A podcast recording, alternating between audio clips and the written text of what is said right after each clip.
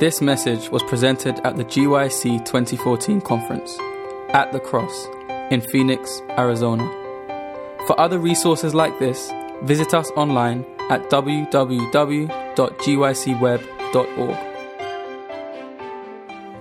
Our Father, we know that the struggle is real, that it seems sometimes that we share a body with another me.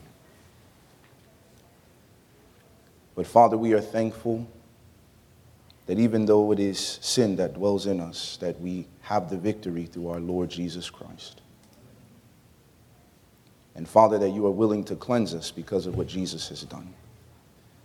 We take this opportunity to express our gratitude and to present our bodies a living sacrifice, to yield our members to be instruments of righteousness.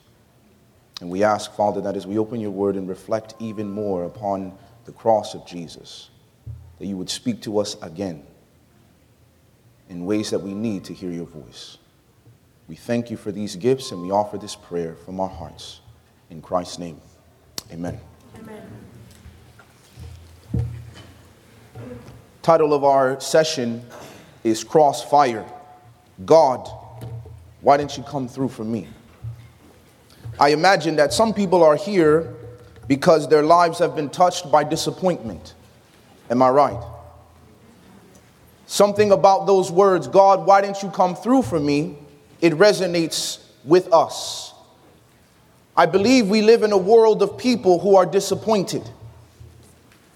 They did surveys about these different generations and how they find meaning in life. They said that there are about three or four generations, now maybe five generations upon the earth, and I'm a little bit tired of, you know, hearing these different sessions and focus groups about how we need to witness to this particular generation, the millennials. And I feel like the problem that they grapple with is the problem that many people grapple with across many generations. But they try to box people and say that there are people who were born around before 1946 that these people are called traditionalists. And that these individuals, they, they found purpose in life simply by providing for their children to have a better life. And this will come up in my seminar tomorrow again. But then their children are called the baby boomers. And the baby boomers is the most educated generation because of all the hard work that their parents had done to make sure that they were educated, they became the most educated generation. And their, their goal was to get into positions of influence so that they could institute substantial change in society. And their children, Generation X, they saw how hard their parents were working. They couldn't stay at the park too long because dad's pager would go off. They couldn't have family dinner because he was always being called back to the hospital. They, they weren't able to really get together around holiday time because their parents had to work during the holidays. So Generation X grew up and said, You know, I don't want that kind of life from my family. To me, the focus should be the family. And so Generation X said, We're, we're going to spend time on family vacations, our hobbies, go snowboarding enjoy nature, take walks, save up money, go to a nice destination, and just experience life with your children, with your wife, with your husband. But then their children are what we call the millennials. And their children saw that their parents are like, oh, it's all about family, but these kids were watching the news. They're a connected generation. Social media, CNN, YouTube, they were aware of many more things than their parents were aware of. So this generation grew up and they knew about the crisis in the Middle East. They knew about boys in Uganda being forced to take up arms and kill people or they would be killed. They knew about children who were used as suicide bombers. And these people, these, this generation grew up and said, I don't want to just live my life for my family. There are needs that need to be met in the world. And so, therefore, I want to get involved in a cause. But they realized that there were so many different needs, that there were so many different causes, they didn't know what to invest in. And when they came to the church, the church had nothing for them. Pathfinders. That's nice. That's good. But they look at themselves and say, Is that all we can do? Learn how to start a fire. Make sure you read through Desire of Ages and you get a patch. When children are starving in Sudan, when refugees are in Syria, that's where the generation wanted to be, but there was nothing for them. And they said the only problem with this generation is that they have no agreed upon answer to the problem how do you find meaning in life? This is a generation addicted to antidepressants, the most depressed generation. Because I believe we live in a time where people are disappointed. People are not satisfied with life. They feel like they expected a lot out of their family, but they didn't get that. They feel like God didn't come through for me with my parents. This person's dad supported them when they played basketball. My dad never shows up at my games. God, why didn't you come through for me? You find that people have always felt that they were disappointed by God. I talk to single Adventist girls all the time, disappointed that there is no quality young men. And to constantly remind them, you know, they say, you know, how come God hasn't sent my husband? And I look at them and I say, listen, you're not married because you can't get married. That's not why you're still single. You're single because you can't just marry anybody. There's a difference. I wasn't trying to get married just to get married, just to fulfill all righteousness. This is not like baptism. Yep, you know, baptized, spend a few years, get married. No, you're, you're single because you don't want to be disappointed. I'm not going to institutionalize failure in my life. And so, in the same sense, people have always felt, just like these Adventist young women, that they've been disappointed. God hasn't come through for me. I'm trying to be faithful to His word. I'm carrying myself like a woman of nobility and character. I'm studying my word. I'm doing evangelism. I'm serving God. Only to find out at the end of it is you get approached by some knucklehead. I mean, you're only laughing because you know I'm telling the truth. And I've had to counsel many of these knuckleheads. And unfortunately, it is a reality. There's just too many men that just don't man up. But that's not what my seminar is about. So let me not. Let me not disappoint anybody. I didn't come here for relationship advice. I came here to talk about disappointment. We live in a generation of people that are disappointed. They've been let down even by their own government. They've been let down by their local church. Young people come to GYC many times because this is the only place they're going to hear the word of God preached. Because their pastor is afraid to tell the congregation the truth afraid to take a stand for principle because the board might be divided. Listen, if division is the result of standing on the side of truth, then let there be division. That's why people come to GYC many times because their local church pastor is a disappointment.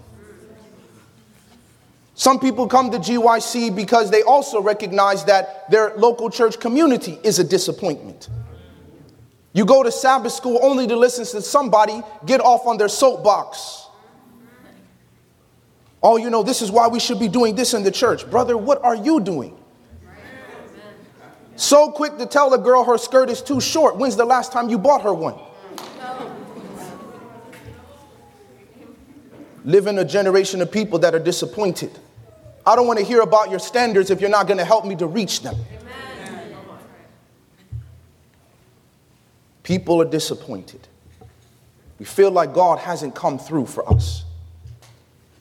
But it's unfortunately not just within these loose relations of life, it's even within areas where you expected there to be commitment. Husbands and wives. And people thought I married a Seventh godly person because I thought this would guarantee that I'd have a long, living, joyful marriage. Only to discover that that's not the case. That people are a disappointment. You say, Lord, why didn't you come through for me? Why didn't you tell me before I started dating this person that this would end this way? cannot tell you the numerous times I've sat down with young people so broken by relationships that they prayed about, that they sought God, that they got counsel. They said, I did it God's way. I fulfilled the conditions, and the result was brokenness. God, why didn't you come through for me? You could have told me in a dream, this is not the person. You could have spoken to me in prayer and said, Do you know where this is going to end? It's going to end in a painful place, in a painful way, and at a painful time. God, why didn't you come through for me? People have been disappointed, or at least felt that they've been disappointed by God since the dawn of time. This is not a new experience. When you go to John chapter 11, turn there with me, we find words that I believe articulate the very feelings of disappointment in God. When we feel like Jesus has let us down, John chapter 11. When you're there, you can say amen. amen. If you're not there, just say, Have mercy. John chapter 11. Are you there? The Bible says in John chapter 11, we know the story of Lazarus. Jesus received a message from Mary and Martha, people that he loved, and he said, Lord, he whom you love is sick. But Jesus delayed his journey. And the Bible says that finally, when Jesus came in verse 17, he found that he had already been in the tomb four days. Now, Bethany was near Jerusalem, about two miles away. And many of the Jews had joined the women around Martha and Mary to comfort them concerning their brother. He was no longer sick, he was dead.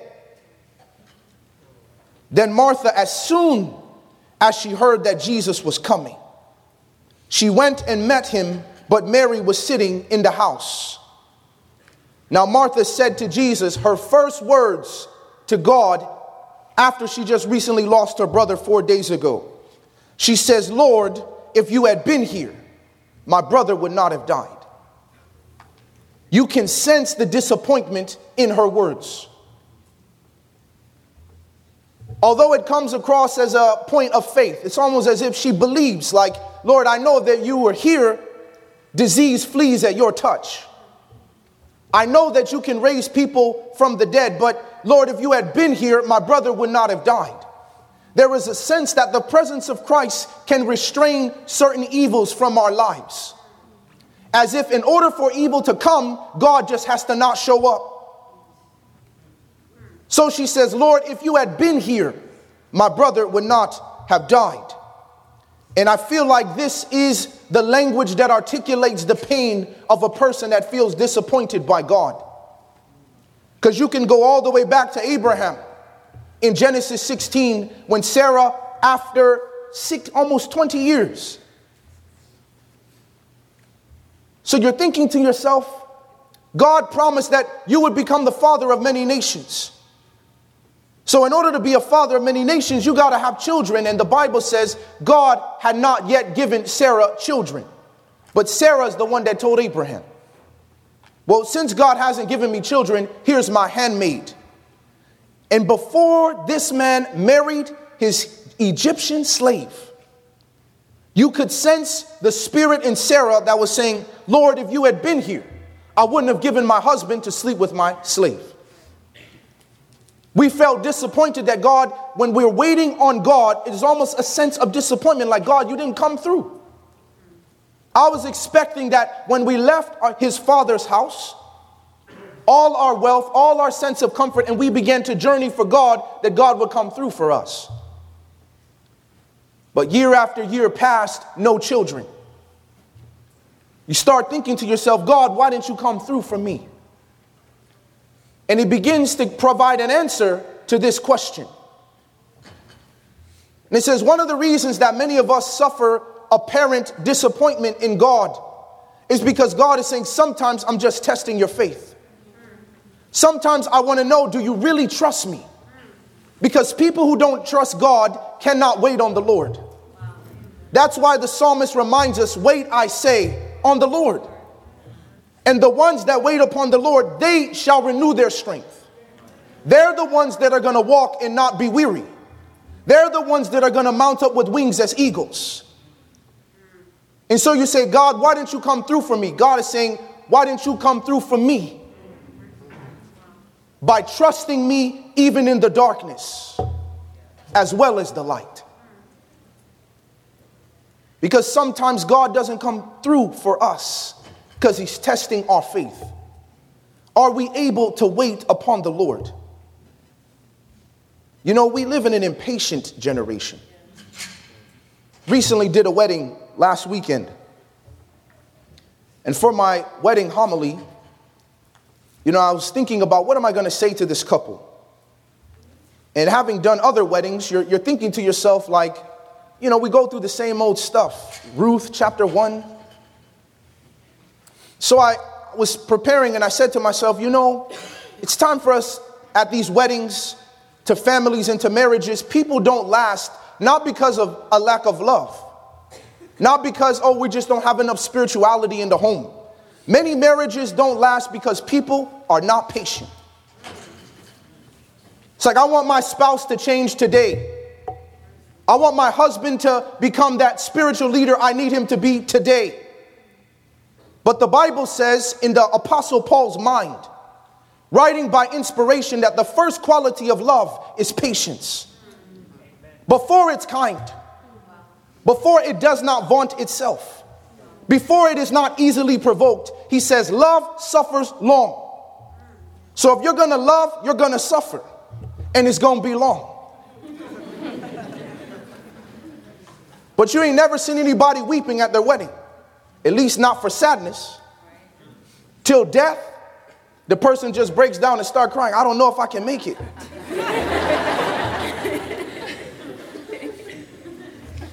you see them smiling ear to ear in the front of other witnesses. Who in the world pays thousands of dollars to make a death commitment to another human being? and dresses up for the occasion. Oh, yeah, this is gonna be till death. I'm so excited. Two years later, they're like, What was I thinking? And that's when I pray they go back to the words of the apostle and remember, you said you love this person. And if you really love, love suffers long and is kind. So when we talk about we love God, then you tell me, can you wait upon the Lord? We don't have to walk around feeling sorry for ourselves, saying, God didn't come through for me. Sometimes we got to say, Lord, I love you, therefore I can wait. Amen. I don't have to have it today. Because when you go to the New Testament example of Abraham and Sarah's situation, and you look at Elizabeth and Zacharias, the Bible says they were old and well stricken in age. And the angel of Gabriel appeared in the sanctuary while Zechariah was still ministering to God. That's just a lesson in and of itself. That a man who's been praying for a child, the Bible says that they were honorable in Israel, respected husband and wife. And he was not saying, God didn't bless me with a child, therefore I'm done serving in the priesthood. That's what we do.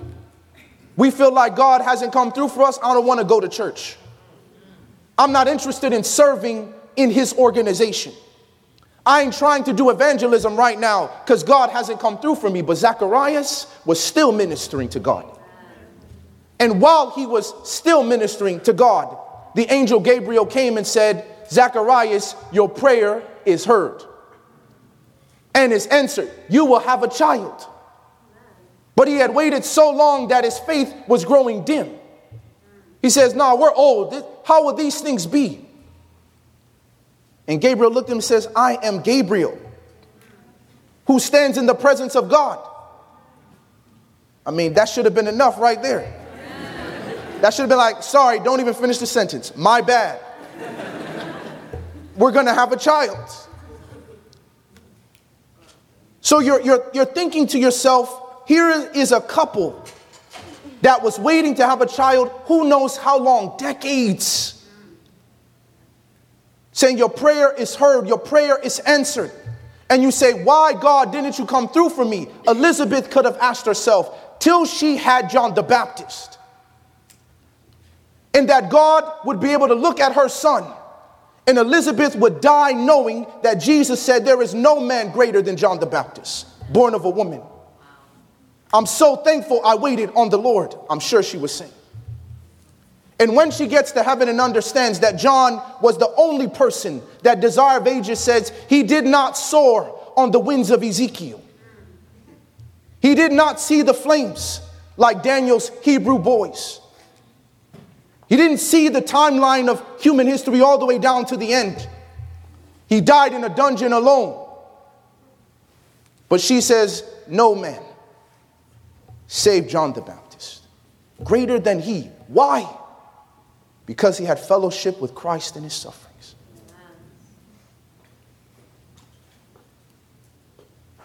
Why is it that God doesn't come through for us sometimes?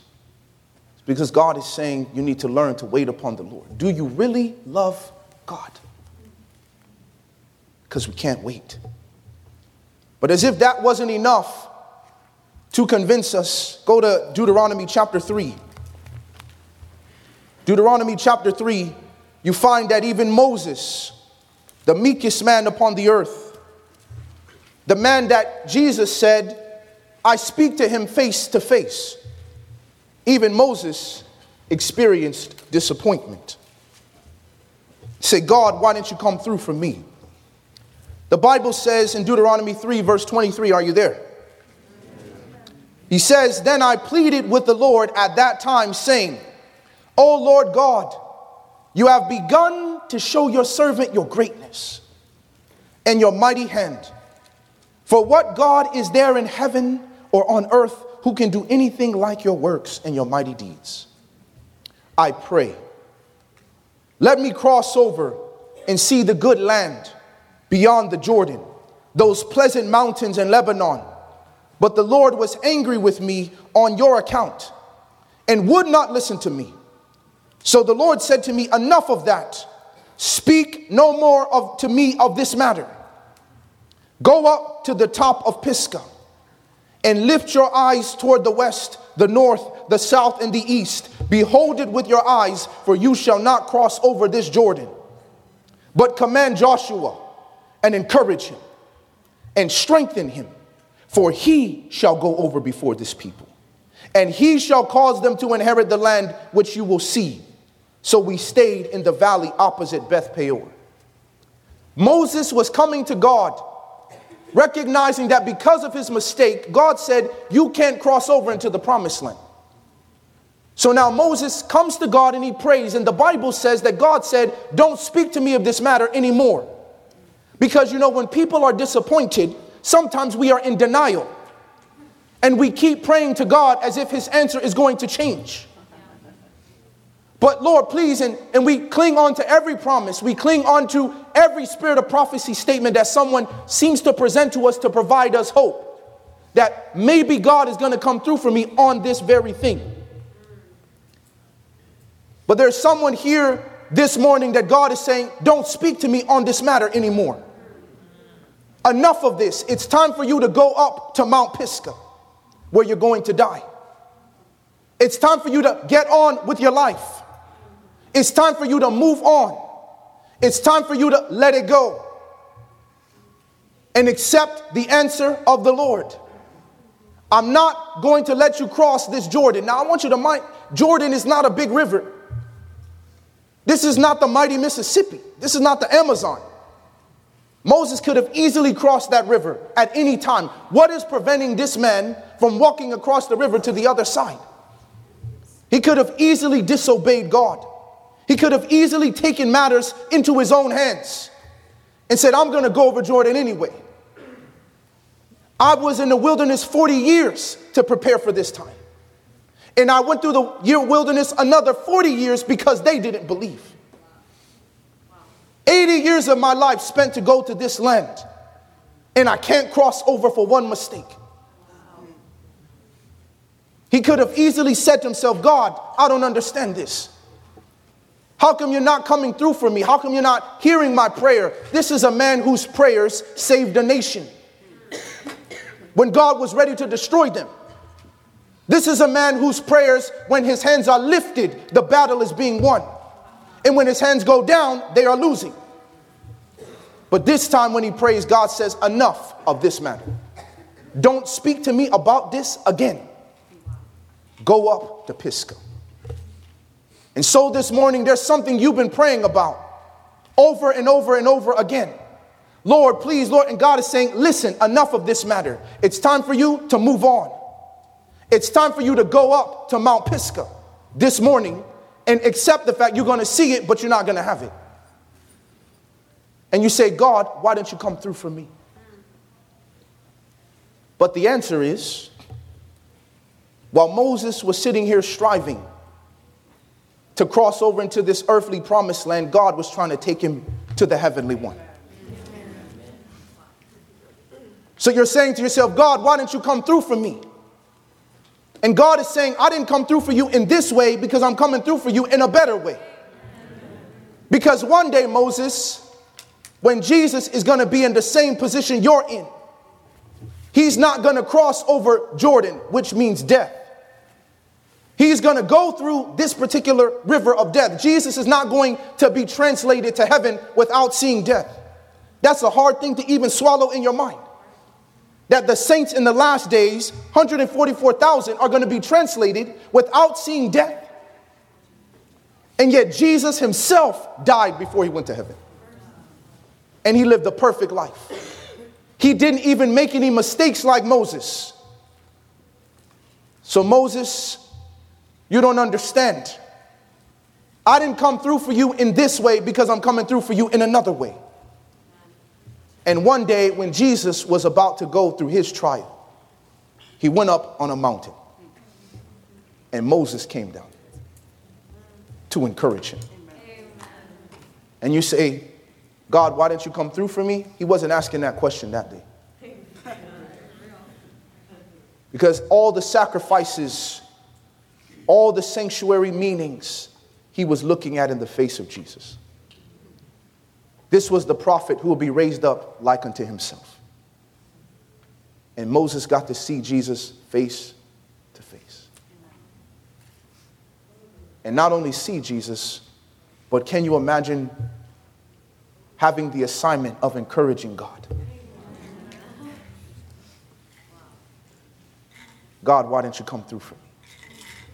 Because I'm coming through for you in a better way. Brother or sister, I'm telling you this morning, you may feel as if God has disappointed you. But sometimes God has to disappoint us in one way so that he can surprise us in another. Listen, I know that the sting of disappointment it doesn't go away easily. I remember when I was first graduating high school. And all these schools were recruiting me out of high school in Georgia, and so I remember Uni- University of Southern California called me up. They said, Sebastien, we'd like to offer you a full ride, accommodations, tuition, and we're going to give you $2,000 a month stipend as an undergrad. And we'll fly you out here. All we need you to do is study computer engineering. I was sold. It's the farthest place from my parents as I could possibly get. it was free, and I'm getting paid to go to school at USC. So I was like, man, told my dad, well, guess that's handled. We know where we're going. Later on that summer, I get a phone call from the recruiter. She says, hey, listen, um, Mr. Braxton, we're so sorry we couldn't process your scholarship. I said, Excuse me? They said, Well, we haven't received your, your FAFSA application because your father hasn't finished processing his tax information. And I said, Well, you know, he has his own business and it's probably, he's probably asked for an extension. They said, Well, there's nothing we can do at this point. We decided to give it to someone else.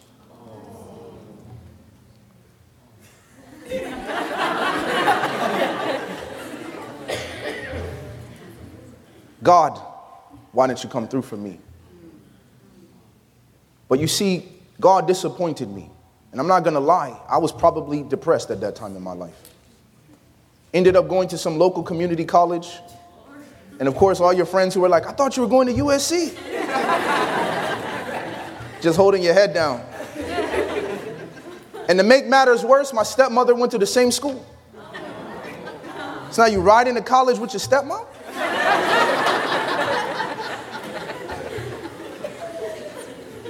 It, was just a terrible situation. And then she would think people were me on campus, calling my name on campus. Sebastien, Sebastien. Person turns around like, who's Sebastien? Oh, I thought you were my stepson. Then you go there, you're playing basketball. Wait, your name's Sebastien? I met your stepmom outside. yeah, you're not getting a girlfriend here.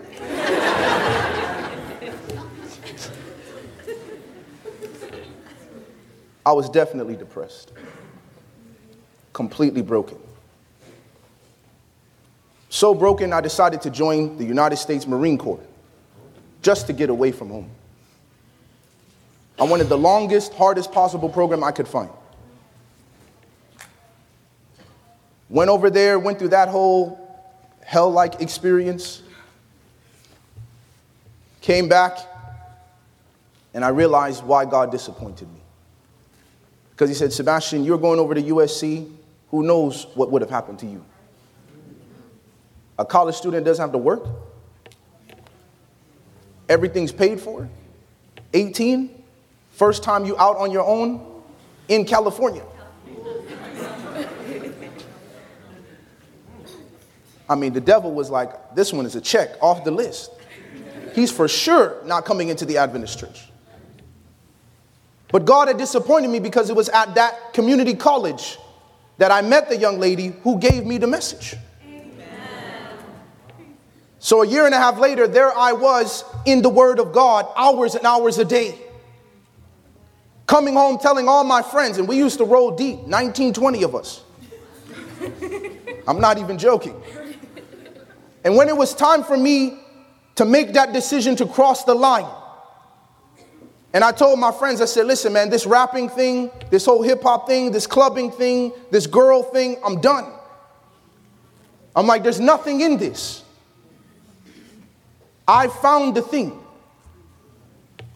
My own sense of purpose and direction in life. I found my moral compass. I found my center. And I went to all my friends. They knew. And for a while, it was just awkward. Come to school, and it was 19 of them and one of me. They just say, Hey, how you doing? We know you're not trying to do the stuff we're doing, so just say what's up and see you later. And for a while, it was a lonely road, but 100% worth it because here I am. Amen. Having the privilege to minister. That's how you know that Christ is a great Savior.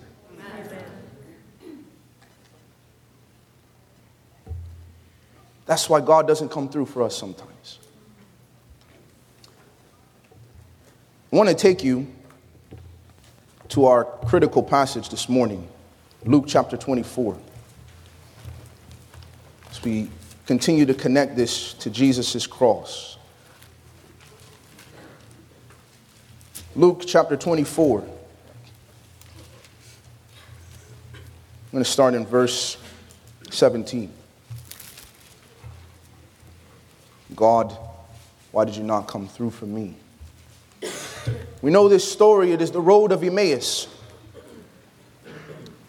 And in Luke chapter 24, and verse 17, the Bible says, And he said to them, What kind of conversation is this that you have with one another as you walk and are what? Sad. So Jesus has appeared to them after the resurrection, and even he can tell that these people are what? They're sad. They're emotionally broken. They are unhappy. They are depressed. They're thinking to themselves, man, some of these disciples have been walking since John the Baptist. Four years. Some of them five years. All this, you're like, this is the Messiah. This is the thing. This is the thing. And then you go forward, and this is what the end of result. But they go on and they respond in verse 18.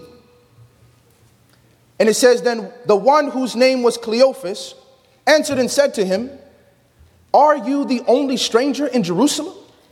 And have you not known the things which happened there in these days? Funny thing is, he's the only one that knew what was happening because he was risen. he's like, I'm going to tell you what's happening.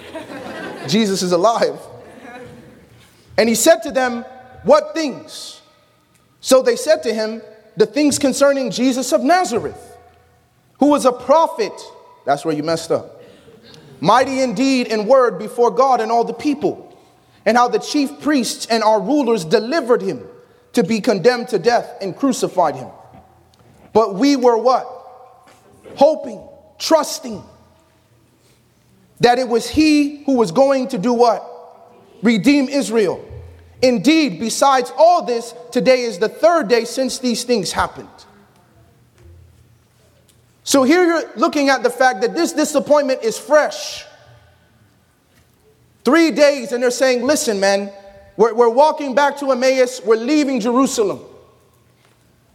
And he said, These are the things that why we are sad, it is because we were hoping. You cannot be disappointed unless you have expectations. No one can disappoint you if you don't have any expectations. And what a man has, why does he yet hope for it? You don't hope for things that you currently possess. So as a result, they're, they're saying to themselves, We were hoping that Jesus was going to redeem Israel. The first question is Did he redeem Israel? Yes, he did. But not the way that they wanted him to. They thought that their number one problem, their number one issue, was the Romans oppressing them. And the disciples, even then, still did not get this. Go to Acts chapter 1. Go to Acts chapter 1.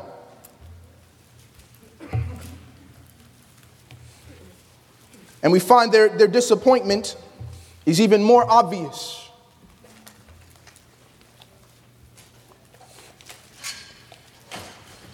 Acts chapter 1, quickly. The Bible says, in verse 6 Therefore, when they had come together, they asked him, saying, Lord, will you at this time restore the kingdom to Israel? So they are still on this concept of an earthly kingdom being set up. That you're going to return the kingdom to Israel. This is what they meant by redeeming Israel, bringing us out of physical slavery. Because here in their minds, they're saying, well, in the Old Testament, Moses was the one that brought us out of physical bondage in Egypt. Isn't that true? And then when we were in Babylon, eventually Cyrus was the one that gave us the go ahead to go back to Israel. So every single time we've been oppressed, there's been someone to come along and deliver us from our physical bondage. But this time, Jesus was coming down to deliver you from the true tyrant in your life. He wasn't coming to deliver you from Caesar. That is not the true tyrant in your life. The true tyrant in your life is a man called Satan. The true tyrant in your life is this little man that likes to climb in your life called sin. So when I come to redeem Israel, you say, God, why didn't you come through for me? Because God is saying your expectations were off. Your expectations were not only off, they were too low, they were too narrow. So we come to God and say, Oh Lord, just bless me on this exam. And we say, God, why didn't you come through for me? You know, I'm trying to get into medical school, pass the MCAT. And God is like, You don't even understand. There's someone you're going to meet in the waiting room when you retake the exam who will be searching and looking for truth. And as soon as they find out that you're seven day Adventist, they're going to be like, You know what? I've been trying to find another seven day Adventist to study the Bible with. And here you were weeping and crying over some spilled milk that God can clean up. And you're saying, Lord, why didn't you come through for me? And he's saying, Listen, it's because your expectations of God are too narrow, too low. We want to come and say, Lord, forgive me for my sins, when God is saying, I want you to live above it. Lord, help me to love this person that I'm in conflict with. And God is saying, Lincoln, I want you to love all people. We are coming to God and saying, Lord, just help me to get along with my husband. Help our marriage to be a better marriage. And God is like, no. I'm trying to use your marriage to completely radicalize all the families in this community. You say, why didn't I come through for you? Because if I would have come through for you, it would have been 100% less than what I could have done. Because you're talking to a God that is able to do exceedingly abundantly above all you could ever ask or think. So when we come with our expectations to God, if you can ask it, if you can think it, He can do more. It's too low for God. If God can only do what we can ask or think, He shouldn't be God. He's just another Einstein. But, brothers and sisters, if we really believe in the message that we claim to believe, and you talk about your story and my story in the cross, the cross was a moment where Jesus did the most amazing thing in the history of the universe, and we were disappointed. And if it's true at the crucifixion, it's true in your life. And if it's true in your life, it's true in my life. That we say, you know what? Cross fire. Shots have been fired. We're so angry at God. And Jesus saying, There's something bigger than you. You're just suffering a couple hits. You're in the middle of crossfire here. We're focusing on this one situation. And like God is saying to Moses, it's time for you to go up to Mount Pisgah. And one hymn writer got it right when he wrote that hymn, Sweet Hour of Prayer. He says, May I thy consolation share, till from Mount Pisgah's lofty heights I view my home and take my flight. Brothers and sisters, why didn't God come through for us? God didn't come through because He wanted to test our faith. Say, can you wait on the Lord? God didn't come through for us because God is saying, I'm going to come through for you in another way, in a better way. God didn't come through for us because our expectations were off. He disappointed bad expectations. You see, that sounds like a little soft word, so let me make it a little more pointed. When Martin Luther King Jr. was asked about the civil rights movement, they said, You know, these are segregational laws. These are laws here. You know, you should not encourage people to disobey the law. And Martin Luther King Jr. looked at him and he said, Unjust laws must always be broken. The fact that it is a law does not mean it should be obeyed, it is because it is a just law. Unjust laws must be broken out of respect for the law. You're not understanding what I'm saying. So when God looks at you and you say, Lord, this is my expectation, this is a law that you're setting for the Lord. And in setting this law for the Lord and say, God, you should be doing this, and God disappoints you, we're ready to bind him, lock him up, and throw away the key. Well, you know what? I'm not trusting God anymore.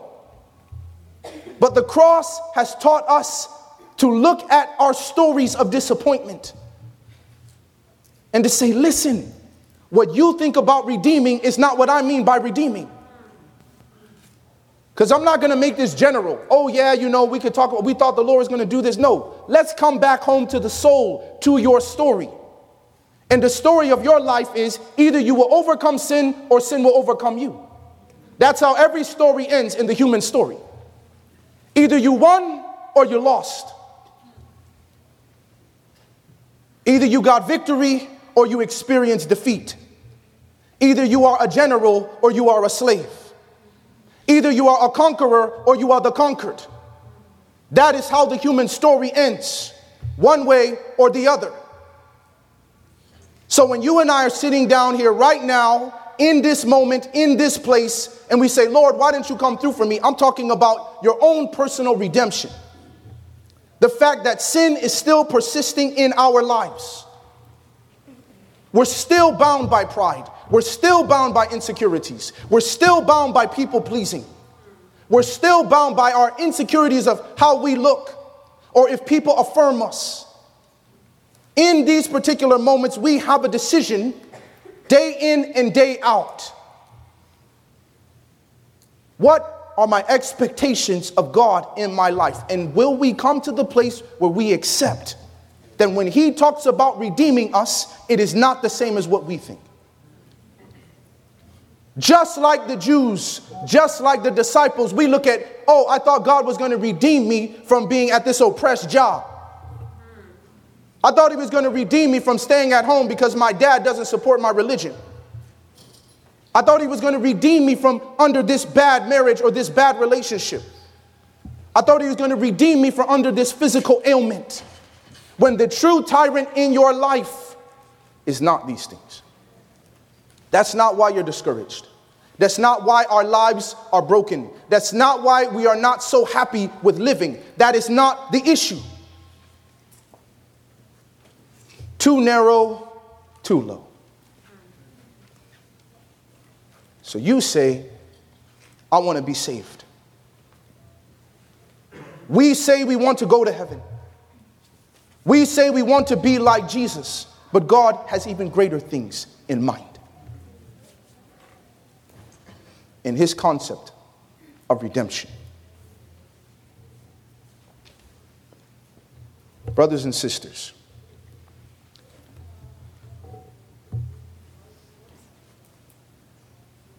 sometimes God doesn't come through according to our expectations.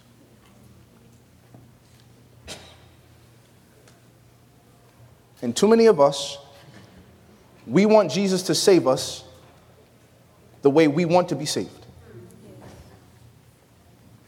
I want to be saved while watching what I want to watch.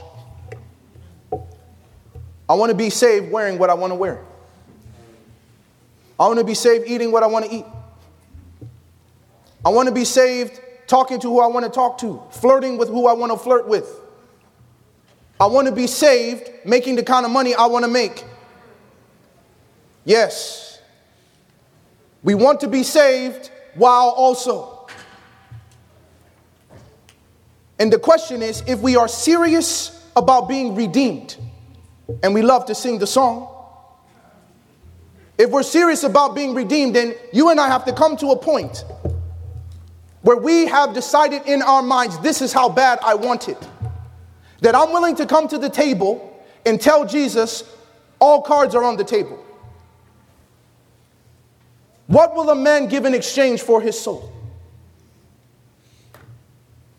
When it comes down to say, we're talking about redemption, brothers and sisters. We're talking about being redeemed. We're talking about wearing long white robes, palm branches in our hands. We're talking about being on one side of the city walls or the other.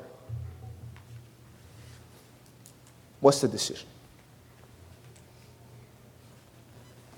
Is there anything that we are not willing to let God disappoint us? Say, I'm not going to give you this.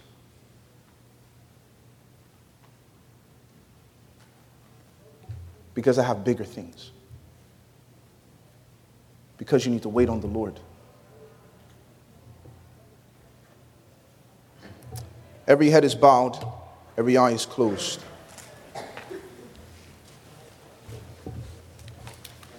Every head is bowed, every eye is closed. I want to make an invitation this morning as I know outreach is upon us. So I have to make this very fast and very direct.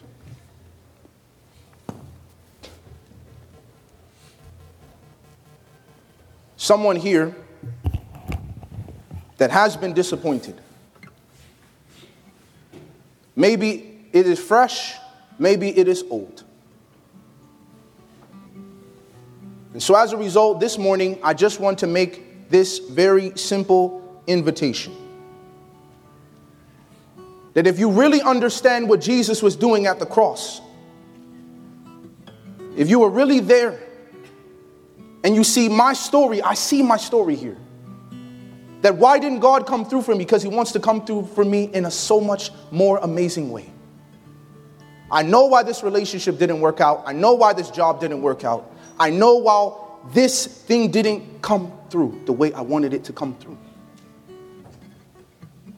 And this morning, Jesus is calling someone to say, It's time for me to let go of the pain, let go of the disappointment, and accept that God has something better for me.